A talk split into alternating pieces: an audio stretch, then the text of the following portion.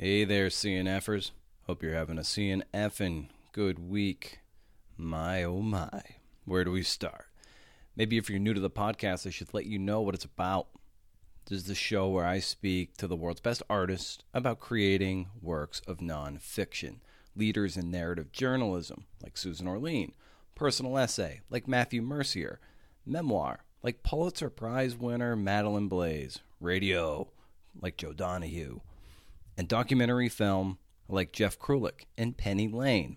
As of now, it's mainly writers, but I'm scurrying like heck to get more filmmakers and radio producers on the show. It's my job to tease out origins, habits, routines, and points of craft so that you can apply those tools of mastery to your own work. I also hope that in having these conversations, you might also not feel as lonely or alone in your artistic pursuits. You'll notice every single guest has more or less the same set of anxieties that you have, and they manage to get the work done, and great work at that. So I, I deal with my own self hatred and lack of worth from the moment my alarm goes off at 4 a.m. So there you have it. If you have a similar feeling, know that you're not alone. So, in any case, today's guest is Sy Montgomery, and you probably know her from her gargantuan bestseller, The Soul of an Octopus A Surprising Exploration into the World of Consciousness. It was a National Book Award finalist and just one, one of the literally dozens of books Sy has written about animals. In this episode, we talk about how Sy got her start as a business writer of all things in Buffalo, New York, belief in projects even when you don't believe in yourself, being open to your expectations of a story changing as you go, and much, much more. Frankly, I came away from this conversation just feeling good, just good. And the people who make you feel that way are the people you want to surround yourself with. And I know I ended that last sentence with a preposition, but whatever.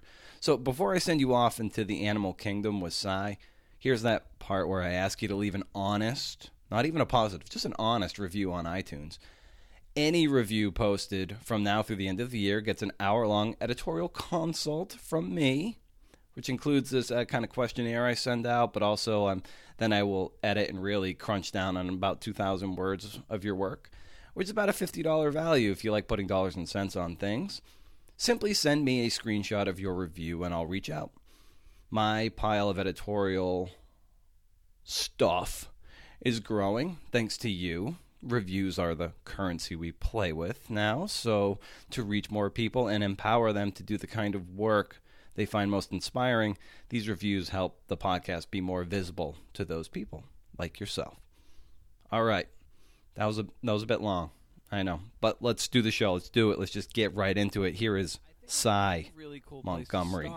Thanks for listening. As we're getting towards the end of the year here, um, at the beginning of the year, uh, let me just back up a little bit. At the beginning of the year, I was talking to a lot of people uh, on the podcast about how they were setting up their year, kind of like those New Year's resolution type things, to so they'd have a good year. And now we're 11 months later, and um, I wonder, like, how are how do you process um, or maybe review the year that you've had, and then maybe setting the table to have a good 2018? Like, how are you processing Ah. this time of year? Well, um, this year I I I have been dealing with six books at once, and that's too much. And I don't want to do that anymore because you feel like you're running out into the street in your bathrobe, catching a taxi to the airport every minute. It's terrible. And um, I've I've had lots of experience loving researching and I always love the research, but I don't always love the writing part. And when you're writing with a gun to your head, you really don't like it. So um I I have had a a hard time enjoying writing with so many deadlines and so many you know and you look up and there's another one looming on the horizon. Yeah. So um this is insane. So um I'm I'm not going to do that anymore. but you know, here's here's the thing. I mean, I've been doing this full time, working for myself since gosh, five years out of college. You'd think I would have gotten the hang of it, but no, no. It's I, it's I say I say yes too much because I I love all the stuff that I I work on, and and I I consider it, you know, not not only is it a joy, but it's it's a you know, uh, my husband kids me. I'm doing the octopus ministry now, you know, because my last book was Soul about Octopus. Yeah. But you know, I'm doing stuff that I I deeply believe in, and I and I think you know it it it, it is an honor for me to be part of the the movement that is, um, I think, changing the way changing people's relationship with the rest of animate creation. I really think that's happening right now, and I'm thrilled to be part of it. But anyway, I I, I just can't say yes like I like I've been doing for the past couple of years. So I'm I'm switching to um, let me check my calendar. yeah. right, right. I mean, it, instead of a yes, yes, I'll have it. How about yesterday? That'll work great. you know, um, and but there's you know with Soul of an Octopus, that that book did very well. It's it's now and it's let's see, it's got um we just sold Spanish, so that's twelve languages. Wow. And you feel like, oh my gosh, it's my 15 minutes of fame. I've got to, I've got to say yes to everything because I'm never going to get an opportunity like this. That business part of it too is is actively working, and um, but then I'm going to turn 60 in February, as much as as I I love my writing and research, I also love the little town I live in. I love Thurber, my puppy. I love my husband, who is also a writer, Howard Mansfield.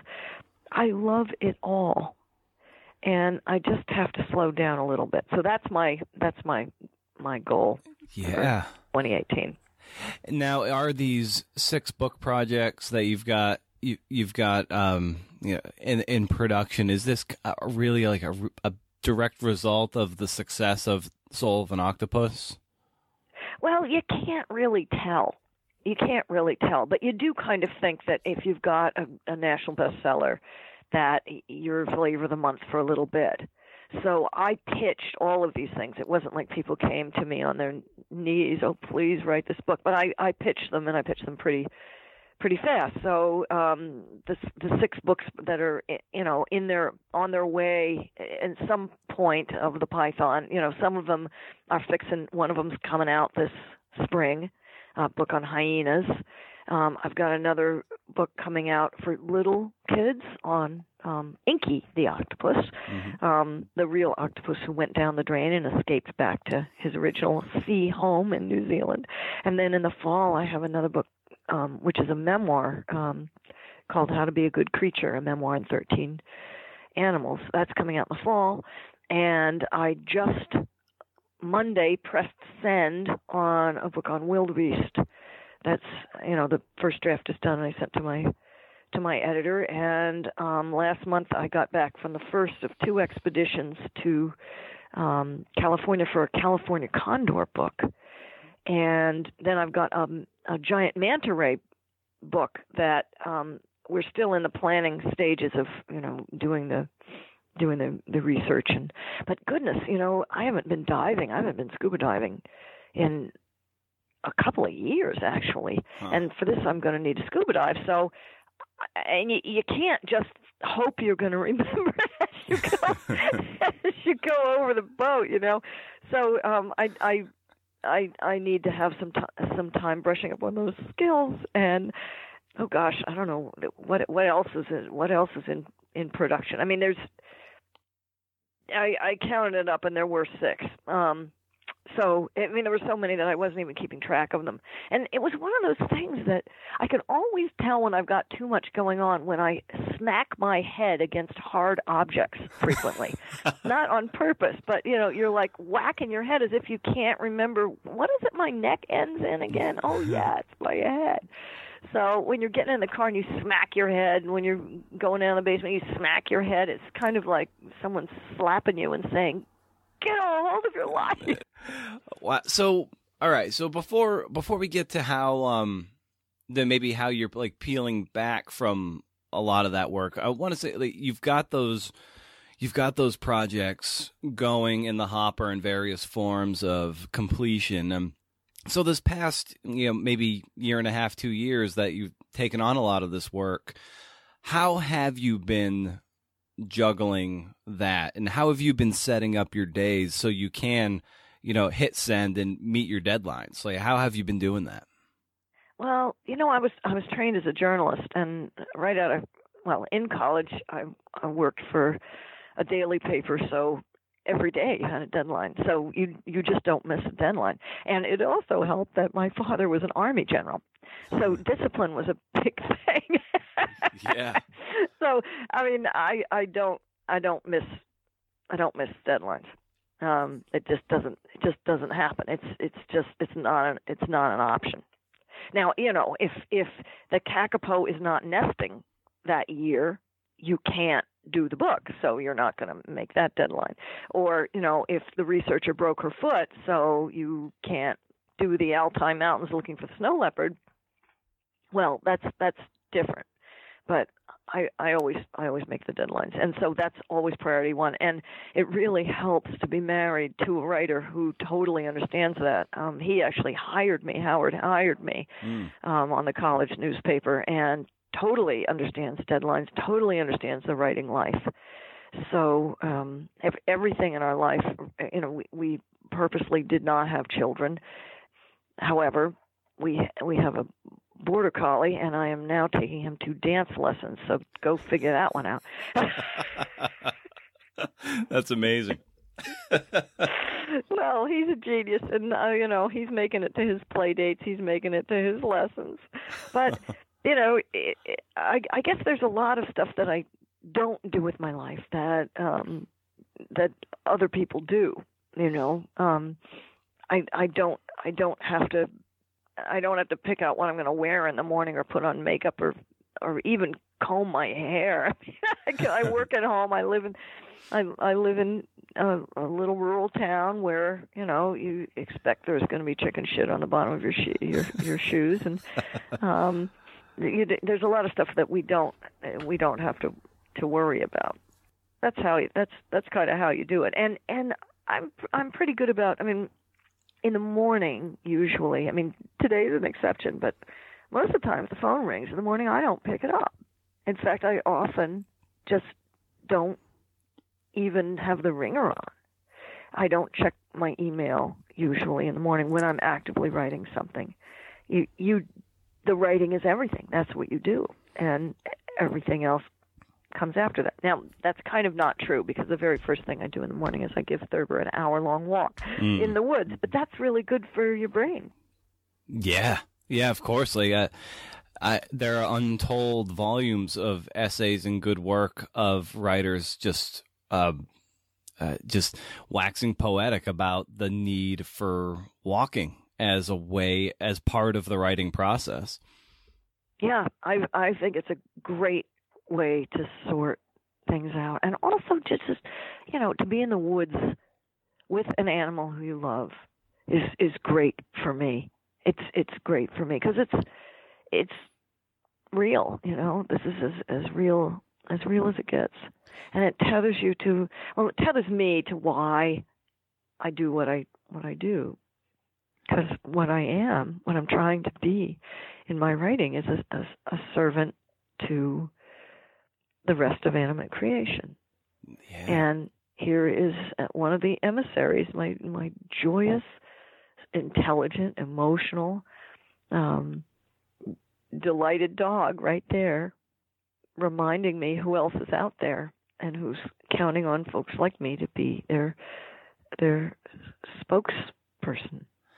And and when you were you've been doing this kind of you know uh, journalism, freelancing, and so forth since uh, five years out of college, um, is when you were hanging your shingle at that point, so to speak.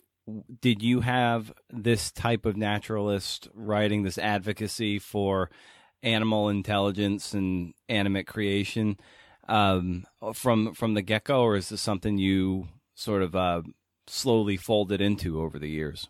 Oh, it was definitely from the get go. But you know, when you get out of when you get out of college, you you got to take whatever job there is, and um, the the I actually started working for the Buffalo Evening News, and I was a business writer. I didn't know anything about business. I my first story was writing about potholes in parking lots, and uh, so I worked for them for a while. But I I I knew the job I wanted. I wanted to work for the Courier News in Bridgewater, New Jersey. New Jersey being the state with the the um, highest number per capita of scientists and engineers because I wanted to write about science. I wanted to write about environment, and I, I was also interested in, in medicine. And that was the job that I got after working at the Courier News for one year as an area reporter. Then I got to be the science environmental writer. So, and I knew that that's what I wanted to do. And then after um, after like four years on the job, I took um, a vacation with Earthwatch, which pairs paying laymen with scientific projects around the world.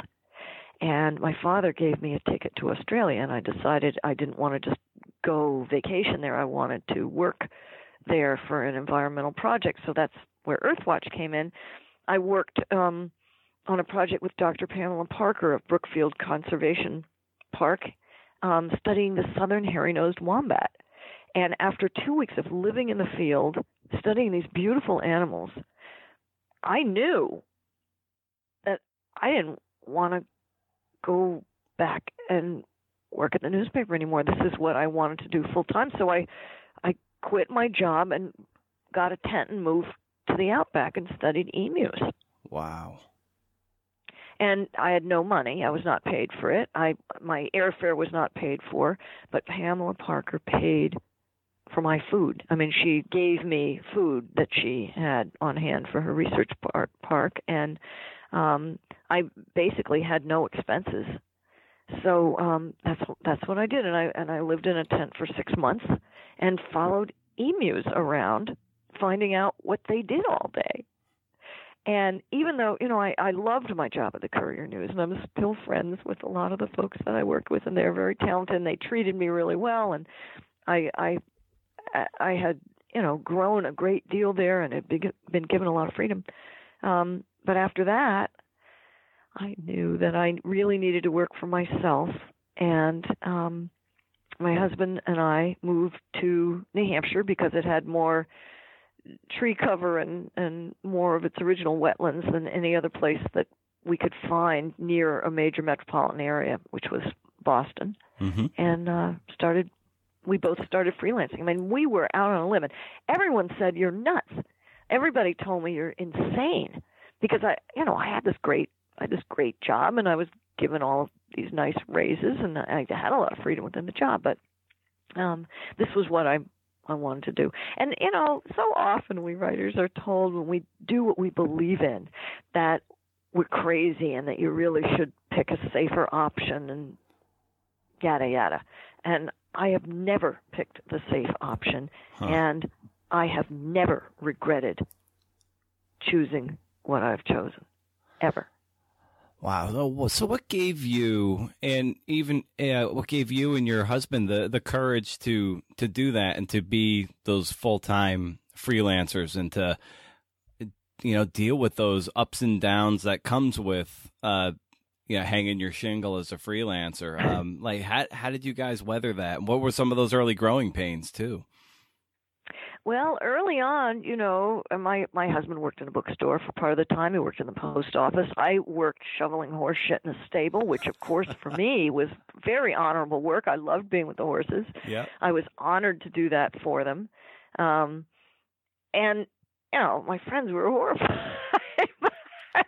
but I I liked I liked doing that. And Howard's time in the bookstore was also extremely useful. I mean, now we have a, a we still have a very um close connection with the bookstore, but that's because they're selling our books. Mm-hmm. so, um, my my my husband and I both understanding what it means to be a writer, I think, um, was really key. If we had had any other mate, it would have been far more difficult, unless, of course, one of us had sense enough to marry like an astrophysicist or a doctor or a banker or something like that. Right. but but far more than having a, enough money to live. And really, you know, we can live on very little money.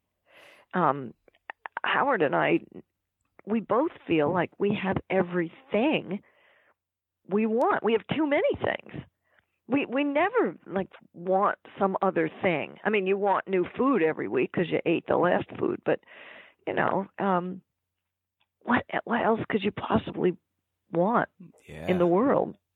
There's just stuff everywhere, and if you don't wash your clothes that often, they last forever. Mm-hmm. And um, you know, um, we're very we're very happy.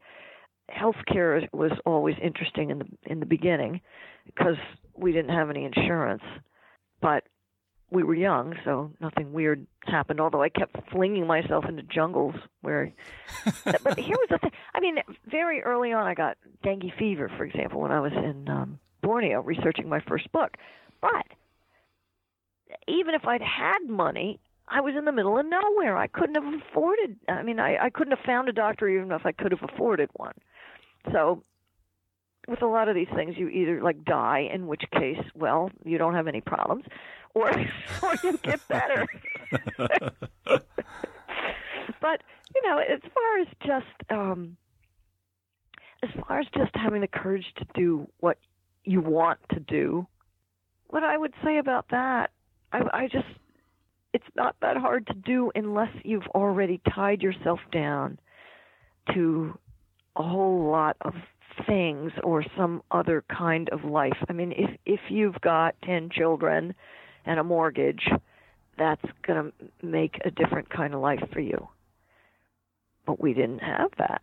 We knew what we wanted and it was not that hard to have it.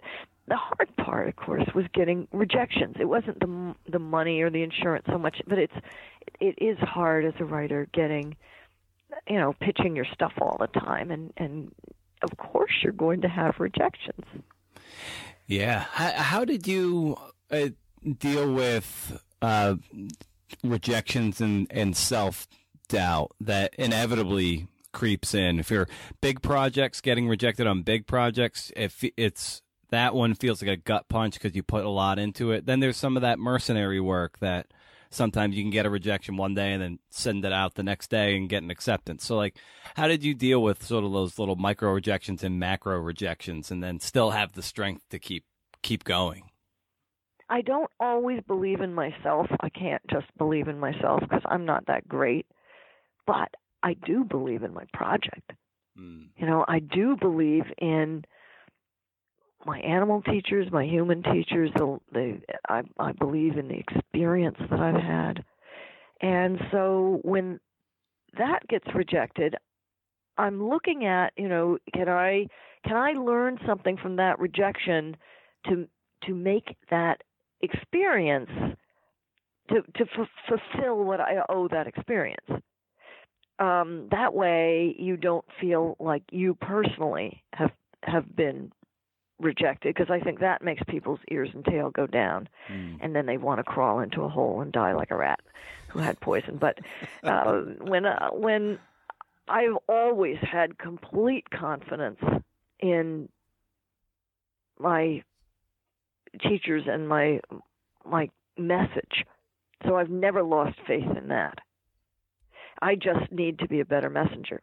And sometimes the rejections can help you be a better messenger. Other times you just have to to ignore those people because there's no accounting for taste, you know. Oh, that dress makes you look fat. Well, maybe it doesn't make you look fat. you it's it's it's just people's taste and and that that person's individual taste on that particular day. But still, just like a focus group, you can take a look at at what those people who who rejected your story said why did they reject it? And can you make it better by addressing something? Then look at them as somebody who's helping you someone who's being useful to you. Right. That um that's real that's real important the that you mentioned the that the other person's taste on the other line is a mat it's a intersection of maybe what they've already published, what they've already accepted, timing, and even mood for that given day. You just right, there's right. so many. When things. did they eat? Were they hungry when they, you know? And they found that that uh, judges' verdicts are remarkably different right before lunch and right after lunch. For the you could have committed the exact same crime, but if if the judge decides what to do with you right before lunch, you're going to get a much more severe sentence. Oh my, that's So- that's encouraging. It's I know, I know. So I mean, uh, take your editor out to lunch. Yes, That's yes, my advice. yes. Give them a delicious sandwich, a healthy side, some sparkling water. so, what as you were developing the stories that really resonated with your personal taste, these projects that you, even if they were getting rejected, like you deeply believed in, uh, what did those stories look like, and like how, and what was, uh, you know, how were you advocating for them? So eventually, you were getting more of those acceptances to allow you to do the work that you felt most strongly about. Well, sometimes it just meant that I had to kind of switch the form. Um, very early, I started writing books, but continued to write magazine articles and newspaper articles and stuff, stuff like that, kind of to finance the books and to to forward the research. Um, often, I would just find an an editor with whom I I clicked, and we would we would discuss the uh, the assignment together so that we were both on the same page and could go go forward and then I would stick with that. You know what I mean? That Mhm. that that was a that was a big help.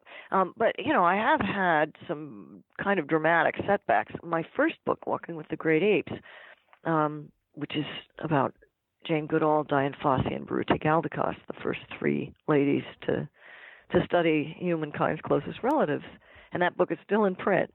Um, when I when I first sold it, um, I think it was to McGraw Hill or something, and I had gone to Borneo where I got dengue fever, and I'd put a lot of research into it already. I came home from the the trip and discovered that the publisher was no longer selling trade books, and they had canceled my contract. Mm. It had nothing to do with my work. But I was screwed. this was bad. This was bad. So um my my agent who uh, I didn't know very well. She's she and I are very good friends now. She's been my agent from the start. And I were thinking, well, we have to sell it somewhere else. Well, my best friend, Elizabeth Marshall Thomas, who's considerably older and more experienced than I am and was a multi bestseller, had her editor over for lunch, Peter Davison, who was the poetry editor for The Atlantic, and he had his own imprint at Houghton Mifflin. And she told Peter about me. And my agent the next day sent over my book proposal to Peter. And he accepted that thing and gave me way more of an advance than I'd had from McGraw Hill. Huh. And it worked out being a great thing. But let me tell you, I was I was, you know, feeling like I was hanging over a volcano by by a hair thin thread because I'd already put so much into that book and then all of a sudden it wasn't even going to be published. So, and I've I've had all kinds of things go incredibly wrong. You know, I'm um, when I went to India and Bangladesh, my first expedition for Spell of the Tiger. Um, as soon as I got to India, which was where I was going to do most of my research, I discovered that my scientist, my translator, and my engineer, my um, sorry, my my uh, uh, speedboat operator, all fell through. Hmm. And when I got myself out to the mangrove swamp where the man eating tigers lived, then civil war essentially broke out in India. It was it, martial law was declared, and people were burning other people alive, and it was just a big mess. And I was I was stuck out in this border area on the border of, of Bangladesh, and I couldn't get out of there, and no one else could go in there. And there I was without a translator, and everyone speaking Bengali. It was it was a big problem. but almost without exception, every one of these horrendous problems worked out to be a tremendous help. What happened to me in when everything fell through in India was that instead of hearing the scientists' story of what was going on, I got to be very good friends with the villagers. And when I went back, and I went back a second time and a third time and even a fourth time, and I got a story that no one else could have ever gotten because no one was listening to what these villagers knew. Mm. Everyone was dismissing them, and they probably weren't particularly eager to tell it to some big deal government official or you know, you know because of the caste system and everything. Whereas they were delighted to tell an author. The Bengalis have an incredible literary history and love for literature of all kinds to the point that these people who were certainly not wealthy, a lot of them did not own any shoes, they didn't have running water, their houses were made of mud. They asked me in Bengali to recite Shakespeare in English for them. They knew who our Shakespeare was. Mm. And then they would recite Rabindranath Tagore and their great Bengali poets in Bengali for me. They were so respectful of the fact that I was writing a book that they wouldn't let me put my notebook on the ground because it was disrespectful to the book. So, I mean, that was incredible. The opportunity that I had, and I had that opportunity because my original plans were swept away. That's right. It it, it kind of goes to how the whole making lemonade from lemons, like the with the the Borneo book. It looked like it was dead, but it just through sheer uh, endurance and just having the right, you know, making the right connection, that eventually gets greenlit to something better than a better deal than before. And then with this this experience in India, it looks like your original plan was was toast, but what came after just by sticking around and keeping your antenna tuned to the story or t- to to what's happening around you, it turned into something probably better than you could have ever imagined. So, absolutely, what, yeah. What what did those experiences just kind of like teach you about the nature of just kind of hanging around and letting letting things unfold and then just being open to it? Well, you pretty much named it. I mean, when you're doing nonfiction, you have to let the story speak to you. And often when you're doing what I I do, if you're talking to people who live close to the earth, for example, they may tell you things that at first seem impossible. I, I did another book called Journey of the Pink Dolphins, and people told me that these dolphins were very difficult to study, by the way. They lived in either very dark or very opaque water. They don't leap out of the water like um, like oceanic dolphins do. These are river dolphins. Uh, so they, they're very they're very hard to to study. They're hard to even see. Well, the local people would tell me stories about how these dolphins turn into people, and they'll come out of the water, and they'll show up at dances, and they will seduce you. and they would tell me that they'd this had happened to them, and they would tell me that you know in the morning you wake up and your lover has given you a beautiful watch or a lovely necklace and you look on the night table and your lover is gone and the jewelry they gave you has turned to a pile of silvery fish. Hmm. And this would happen to me in West Bengal in India as well. People would tell me, "Oh, the tigers, they can become invisible here. The tigers can fly through the air." They would tell me that when a tiger kills a man, when the tiger picks them up, the corpse shrinks to half its size in the tiger's jaws. And I'm writing all this down. I'm listening very carefully to this, and I am not judging it. What I'm doing is listening for their truth. And this is what you do when you fling yourself at nonfiction. You, of course, are forced, unfortunately, to have a preconception because you have to write these stupid book proposals. saying, This is what I'm going to find out, which is just an exercise in garbage as far as I'm concerned, and I hate it that we have to do that. But you got to be open to it being a completely different thing and let it sweep you off your feet like you've fallen in love and listen to the new truth that you're going to hear that maybe you're hearing for the first time maybe no one else has heard that truth maybe you're the one that gets to bring that truth to readers all around the world and that has happened to me wow that's incredible. And and when you're out in the in the field doing your reporting, do you rely on a recorder at all or are you just strictly pen and notebook? Well, I've had some bad things happen. um I, I, I really, really did have an orangutan eat my interview tapes oh, wow. in Borneo. um, it was horrible. And so even when I tape an interview, I also write everything out verbatim. And the other thing that I have learned is um, to to duplicate things whenever you possibly possibly can.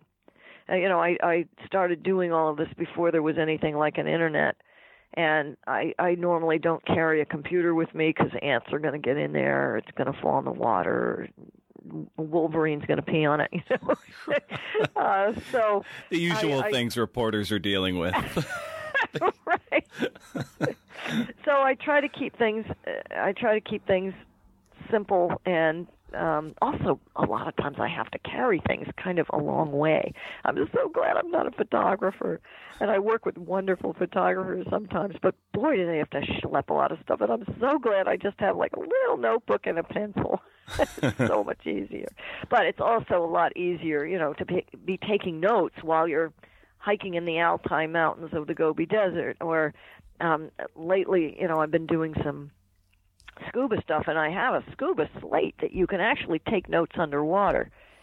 But it's it's that's very hard to do, I've got to say, because of the when you put on your your mask, it it distorts your vision, and also just by touching your slate the wrong way, you can wipe out all of your notes. Oh wow! so yeah, but um, I just kind of keep it simple. And at at the end of every day, what I do, even though it's the last thing you want to do, at the end of every day, I try to write in a journal, longhand, not just what happened that day, like dear diary, but a little essay about what that day showed me or what what the theme of the day was.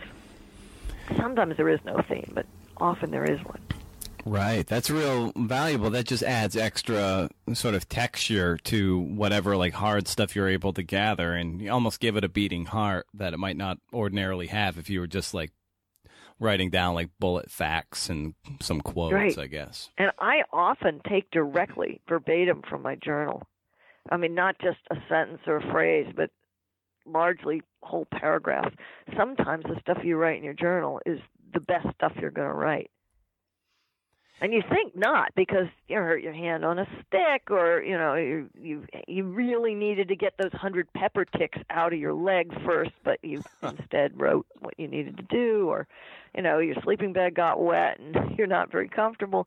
But write the journal first. Always put that first. Wow. Uh, it, yeah, that's. I'm just picturing these, you know, a leg full of ticks, and you're like, nah, I gotta, I gotta write in the journal first, then I'll worry about picking these things off my body. I, I'll make an exception for leeches. The leeches have to come off before anything else. and uh, you said you said earlier how um, how you really like sink yourself and love the research, and the writing is kind of the agonizing part, and that's it can be, yeah. Yeah. Sometimes it's not. Sometimes it's sometimes it's great, but but sometimes it is like pulling teeth. Yeah. So how do you? Because the research part can be it, it's sort of a fine line between doing too much to avoid the writing or doing just enough doing the research that you need to do to write the thing um, but then sometimes you can get lost in wormholes as a form of productive procrastination. So, as someone who really loves the research, how do you know when you're done and you're and it's ready to you're like, all right, all right, Sy, I got to start writing. Well, often my research is largely in the field, and the field expedition is over, and you're out of money, so you so you have to write, and you have a deadline. So that's that's how I that's that's how I I stop the research because most most of my stuff I this is this is the order in which the order in which I usually do things. I usually do most of the book research and and um, academic type interviews before I even go into the field. Mm.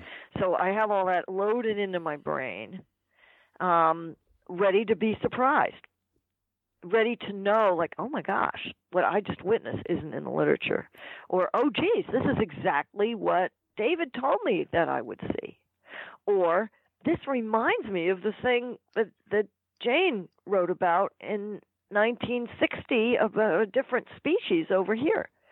So then I go into the field and then I come back from the field and I try to start writing as soon as I can.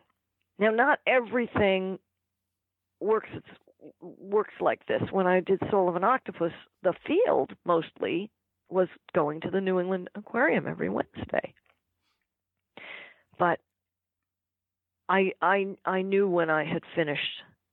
I knew when I had finished that book. Um, that that book had a a very clear uh, point at which I was ending. Mm. And and that turned out to be when the giant ocean tank, which was com- complete. I mean, I I didn't I didn't plan it this way, but when I started my research on um, Soul of an Octopus, uh, it's it's a book it's a book about transformation. I mean, who's more transformational than an octopus who can change color and shape and pour their body through a tiny opening, right? Yeah. But at the time I was researching this book on transformation, the whole aquarium was transforming itself, and its center, its central pillar, the giant ocean tank, was being redone. Yeah. So when it reopened and had remade itself, I knew that was when the book the book would end with that. And it also kind of had to simultaneously end with the death of um, one of the octopuses who had been very um, important to me. So I, I knew when that was going to end, but uh, and and that's when I stopped going going to the field. But usually I plan these things so that the you know I I do the I do the the book and interview research. I then do the field research. I come home and bang, I write it. Hmm. Was that refreshing in a sense when you were doing Soul of an Octopus that the structure kind of revealed itself in the construction of that new Great Ocean tank? Oh, I couldn't believe it. I was so lucky with that book. Man, I was unbelievably blessed. Wilson Menashi, who's the octopus enrichment guy and one of my close friends now, he constantly says to me, you know, you could not have written that book today because things, the things that were going on, the people who were there, um, the the whole setup for being with the octopuses, none of that had ever happened before, and things have been so remade that it it never will happen again in that in that way. So I I just got I just let the, the octopuses lead me. I just let the the story completely take me and sweep me away and all I had to do was see what the story was. It was laid out for me. Yeah. And and that has happened over and over and over. And this is why I I I just hate having to write these stupid book proposal, I think of them as a, a selling tool, and I understand why the publishers have to have them because they want to know that six other books just like this one sold great. Okay, so I, I, you can just see my my disdain for having to do this, and I also find it personally insulting. But, um, because gosh, don't you trust me now? I've written twenty three books or twenty four books, but anyway, um, it just ain't the way it used to be. But you just gotta be open to the sweep of the story and be free to let yourself go with it and be surprised and be educated and be delighted and and experience the sorrow and I mean that's the the joy of nonfiction and it probably is the joy of fiction too. I just don't know how to write fiction, so I don't know what that's like. and do you go into uh, a project like taking Soul of an Octopus as an example? Like when you started that, did you basically not know uh, you know, may you knew basically, oh yes, an octopus has eight arms, and uh, that's kind of all I know. And then you go in and then just totally write what you don't know, so that way you're open to learning the whole thing. Or do you sometimes go in with, oh, I have a general understanding, but I'd love to just take a deep dive with some experts, so to like, speak. yeah, exactly. Good metaphor. Yeah, yeah. So yeah, Um, what's your I- starting point typically with those? I did know um, that octopuses were smart, and the the whole reason I chose octopus was that here is a mollusk. You know, mollusks are snails. Mollusks are clams. Clams do not even have brains. Here is a mollusk who is smart. Here is a you know a marine invertebrate, which is what most of animals are on the planet, who is smart can I get to know someone like this? And if so, what are they like? Do they have consciousness? What is consciousness? So um, I knew when I walked through the doors of New England Aquarium with an assignment from which I had pitched to Orion magazine. I I knew that I that there could be some very rich material there. I didn't know what it was. And I also did not know that I could become friends with an octopus. But the minute I met Athena, the minute this intelligent creature looked me in the eye, her eye swiveled in its socket, locked on my face Mm. and she slid over from her lair and she changed color with emotion. I mean, she felt something about coming over to see me, and I could see it on her skin. I could see her attention riveted on me. I could see the curiosity of this animal. How many people have that experience with any marine creature other than maybe a dolphin or, you know, a sea turtle? But how many people even experience that with a fish? But how many people experience that with a mollusk? Hmm.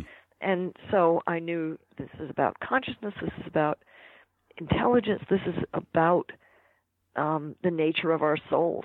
And I, I knew it was the most important book that I- that I could write at this time in in my career. And I knew also that I had been working up to writing about invertebrates for a long time. Um, my first book, you know, being about walking with the great apes, Jane Goodall, Dian Fossey, Biruté Galdikas, and the animals who are so closely related to us you can get a blood transfusion from a chimp. You know, I, I knew that um, these these are animals who are easy for people to relate to, and particularly when I'm standing on the shoulders of these these giant women, these great leaders in ethology, at a time when women in science was a, a kind of hot new thing. Um, and and from there, I continued to write about large vertebrate animals. I wrote about tigers, and I wrote about dolphins, and I've written about birds, and I wrote about my relationship with my my pig, who was a great big Buddha master. You know that Mhm. kind of of thing. But I knew all this time that if if I got wise enough, and if I was able to find the right teachers, that I would love to write about invertebrates because most of us here on Earth are invertebrates, and no one writes about them. No one knows anything about them. Yeah, and why do you think that it, it connected so so strongly with people? The soul of an octopus. Wow, I I I'm not sure. My husband's even more unsure. I think if he'd been hit on the head with a meteor, he couldn't have been more surprised than how well this book did. But people, I I don't know. Um, I I do think that people are interested in other minds now in a way that they haven't been in the past. And it's something that I've been working toward along with a lot of my my colleagues and friends like well Jane Goodall, Barbara King, Elizabeth Marshall Thomas, um, t- tons of uh, Sue Savage Rumbaugh, um, Brenda Peterson. I could just keep keep on naming Diane Ackerman. Um, a lot of women, aren't they? Yeah. But there's been a lot of interest lately that I think has been building for a long time.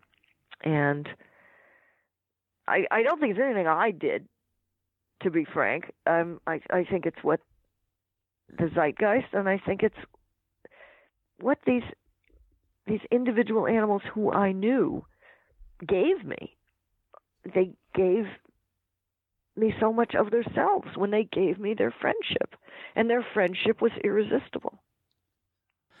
Who were, as you you know, you've written so many books, and uh, who were people early on, and then even as you progressed, that you found yourself um, reading or re- like rereading, and also writers that you might have like modeled yourself after as you were trying to develop your own voice.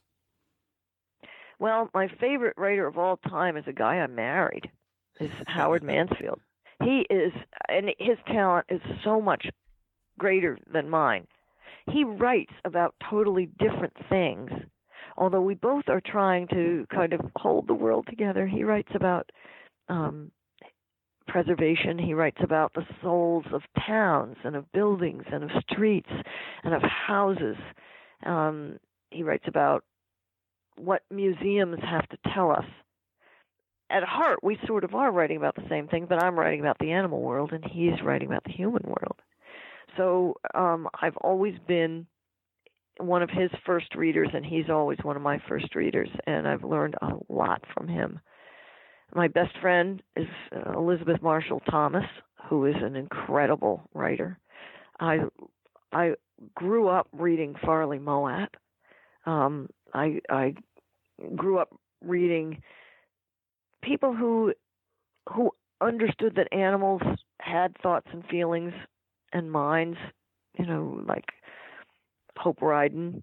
Um, I read everything Jane Goodall ever wrote. I read everything. Well, Dian Fossey wrote a beautiful book, Gorillas in the Mist, and um, Biruté Galdikas wrote her books after I wrote mine, I think, but her books are are beautiful too. Um, but I do mostly, with the exception of Howard, I I mostly read about animals and about the natural world. I recently read that wonderful book, The Hidden Life of Trees. Yeah. Oh my gosh. Yeah. That's that knocked my socks off. Well, you talk but about the world some. is just. Oh, sorry. Go ahead. Oh, I was going to say, yeah, you talk about, um, you know, these animals like mollusks, mollusks, and uh, an octop- octopus that you didn't you know that most people didn't realize have consciousness and feeling and even and memory. And so like you reading uh, peter Wohlleben's uh, hidden life of trees like there's another thing like do the do the you know plants they'll well the trees they'll help out an injured tree. Like if there's a tree cut down they don't know it's cut down they know it's hurt they'll funnel resources to it. So it's like right. it, that's kind of goes right to what you're doing. You're sort of just peeling back the the levels of you know what we understand these uh, you know giving giving a greater sense of uh, sort of consciousness and mindfulness to things that we often think oh well they're subordinate to to us. So they can't possibly have this degree of you know sentient thought or something. Yeah exactly exactly.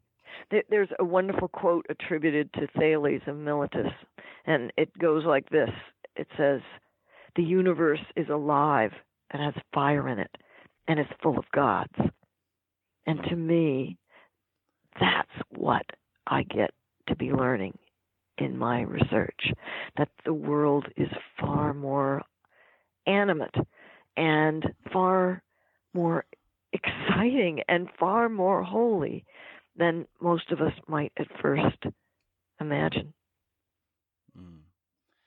And so you you mentioned a uh, a lot of great writers there, your husband included. Um, what are some books that you find yourself revisiting over and over again, uh, just to see, try to see how they're working and get into their bones a bit? Well, you know, I kind of don't look behind the curtain when I read. Mm. I just let it sweep me along. And I think it just seeps into you. I mean, maybe this is just me being lazy. But I, I the cadences of the Bible, for example, when I was growing up, um, were part of my literary tradition very much. And also, as a public speaker, I do a lot of speaking now, and a lot of the preachers that I met in church were really helpful. My father was a general, and he would be called upon to give speeches as well. But whether it's speech or whether you're reading it, I think it just kind of seeps into your into your body and you feel like what you're absorbing is the story, but it's also the language at the same time. But the language a lot of times the best language is just completely transparent, as you know. My husband reads poetry in the in the mornings. Um, he's reading a lot of Elizabeth Bishop these days, which is a lovely way to start your morning. But I mean, my poetry is is walking in the woods with with my dog Thurber. Mm-hmm.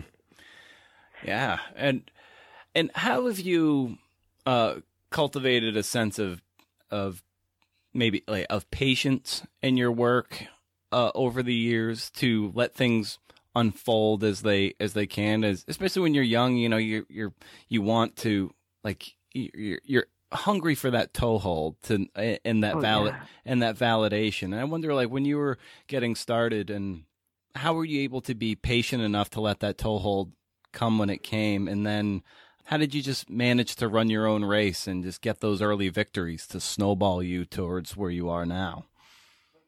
Well i certainly was very nervous I mean, you have this you have this feeling that you can fail your destiny. You know, I had all of these wonderful animals that were helping me and what if I just wasn't good enough and was going to fail them and I felt that all the time. I felt so nervous about it all the time. And I wish I could go back and tell my young self that you do have to work really hard, but it's not you that's going to succeed. What's going to succeed is the message that you get to hear.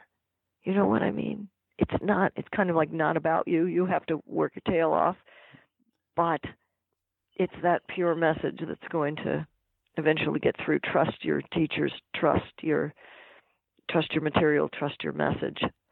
And um, if you if you just work hard at it, you will succeed. Just like you want to be a great concert pianist, well, it's easy. All you have to do is practice every day for five hours.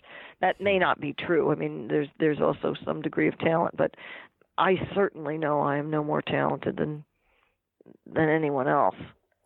Just lucky. Yeah, and well, luck comes to those who are who put in the work and are they're prepared, and the opportunity intersects with with the hard work and he's you, a concert pianist is a great sort of analogy. Like when they you know they play their their scales over and over again, and I wonder what are how would you define writer scales? And what does hard work look like for you so that you've done hard work and then you can be ready for when the opportunity strikes? Oh that's a very that is a very smart question. Well the hard work means you know covering all the bases. If you're doing if you're doing research just leave no stone unturned. Wait until you're getting the same answer over and over and over again. Um and uh don't you know don't don't quit early and be you know be creative about uh, you know all the all the bases you know covering all of all of those bases. Um the other the other um the other advice I would have for people, and this has gone a hell of a long way for me, is just be really courteous to all of your sources. Mm. Because they'll want to talk to you again. They'll want to help you if you're super courteous and if you send them the article that you wrote or if you, you know, fact check the thing with them and make sure that everything is correct. Just simple simple courtesy and doing what you say you're going to do when you say you're going to do it goes a heck of a long way. And then your sources who are helping you are going to call you up with their ideas.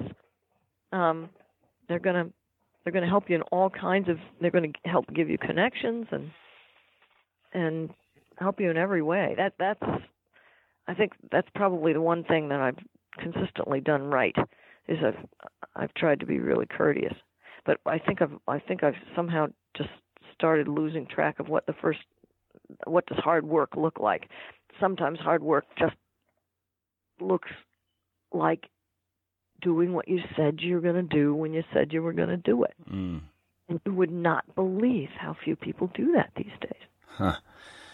Why do you think that is? That there's this a tendency to shortchange that thing that sounds so simple on on the surface of just holding up your end of the deal, basically. Yeah, I don't. I don't know. What do you think? I uh, I don't. I, it could be as perhaps people are so bombarded with uh very like uh, getting peppered with various distractions that sometimes it's easy for an email that you wanted to timely respond to somebody it get it starts to move farther and farther down the inbox or or uh, yeah or just texts and tweets and other kind of notifications that pop up on people's phones and computers that it's just it's like the mind's getting hit from so many angles that perhaps it's just easy to sweep common courtesy under the rug for the for just to to to be biting at various sweet treats that just pop in every now and again. I I don't have a good answer for that myself. I I know that like you the only thing I probably have as someone who is not very well known in this line of work is to be to be courteous and to be timely and not only meet my deadline but meet it by a week and try to make my editor's job as easy as possible because I'm just that grateful and, and grateful for that opportunity and it sounds like you come from a similar place. Yeah, absolutely. I think that that and and I I think that also kind of prepares prepares your heart to do a, a, a good job in the world in general. You know, and Yeah. it keeps us it keeps us humble, and and gratitude keeps us humble, and being grateful, like what you just said, being grateful for this opportunity. Um, I think that fills that fills your whole your whole life. I think it fills your work too, and that's the the point that I want to be writing from, from a point of gratitude. And, do you find that writing about the natural world and, and animals has uh, reaffirmed your? It gives you it gives you that that footing of of gratitude and sort of that you're you know a greater part of the animal kingdom too. Like it kind of I don't know gives you a gives you more energy than maybe writing about people when you're. Oh yes. well, yes, absolutely. I mean, I've always I, I like people, and you know, I married one and everything, but um, I I I'm much more I'm much more interested in the other because it is other, Mm. And I love ex- exploring. That doesn't mean I don't love the familiar, but I love to explore. And I I find the world gets wider and wider as you see it through other not just other eyes, but entirely other senses. And that's what animals let you do. Mm. Yeah, it's kind of like when you're when you're walking your dog in the mornings. Like if you just take a peek and look at like the happy smile on your dog's face as you're taking that walk, it like totally imbues the walk with a different set of experiences. It's seeing the world through the through the dog's eyes, if you will. It's like, wow, this is this is a pretty lucky and joyous thing I get to do every morning. You're absolutely right. You're absolutely right. Gosh, you know what? I'm going to have to go to the dentist. That well, oh, I'm glad I can send you off to the to the dentist. I was well, Sy. This was what a what a pleasure to get to speak to you uh, about your work and uh, octos and other kinds of animals. This was a a lot of fun, and um, maybe when your uh, when your memoir comes out, we can have you back on and talk a little more shop and and uh, how you came oh, to I that would book. love that. Oh, this is, Brendan, I'd love to do that. That would be fabulous. I'm going to pass your name on to the publicist and not lose track of you. So Oh. this was a real pleasure. Thank you for all your smart questions and your good listening and and letting me connect with your listeners. oh, fantastic. Well, thank you, and uh, we will certainly be in touch and keep up the great work, Sy. Thanks again. Thanks so much. All right, take care. Bye. Yeah, baby. That's another CNF and conversation in the books. Thanks to Sy Montgomery at Sy the author on the Twitters. I'm at Brendan O'Meara on the Twitters. Feel free to reach out with feedback and maybe what you want to hear and maybe what you're even struggling with. That'll help me maybe pinpoint some questions at these people and be like, you know what? These are what is concerning you, so maybe I can ask them, and then they're just going to offer their brilliant insights to how they deal with it. That might help you out. So don't be shy. And if you're feeling froggy and want an extra monthly nugget of goodness, I have a monthly newsletter that I send out on the first of the month with my book recommendations and what you might have missed from the world of the creative nonfiction podcast. I plan on adding some extra goodies to the newsletter in 2018, but in the meantime, it's books and pods. Once a month, no spam, and you can't beat it. Have a CNF and good week, friends, and we'll do it again next week with another conversation from the world of creative nonfiction. Thanks for listening.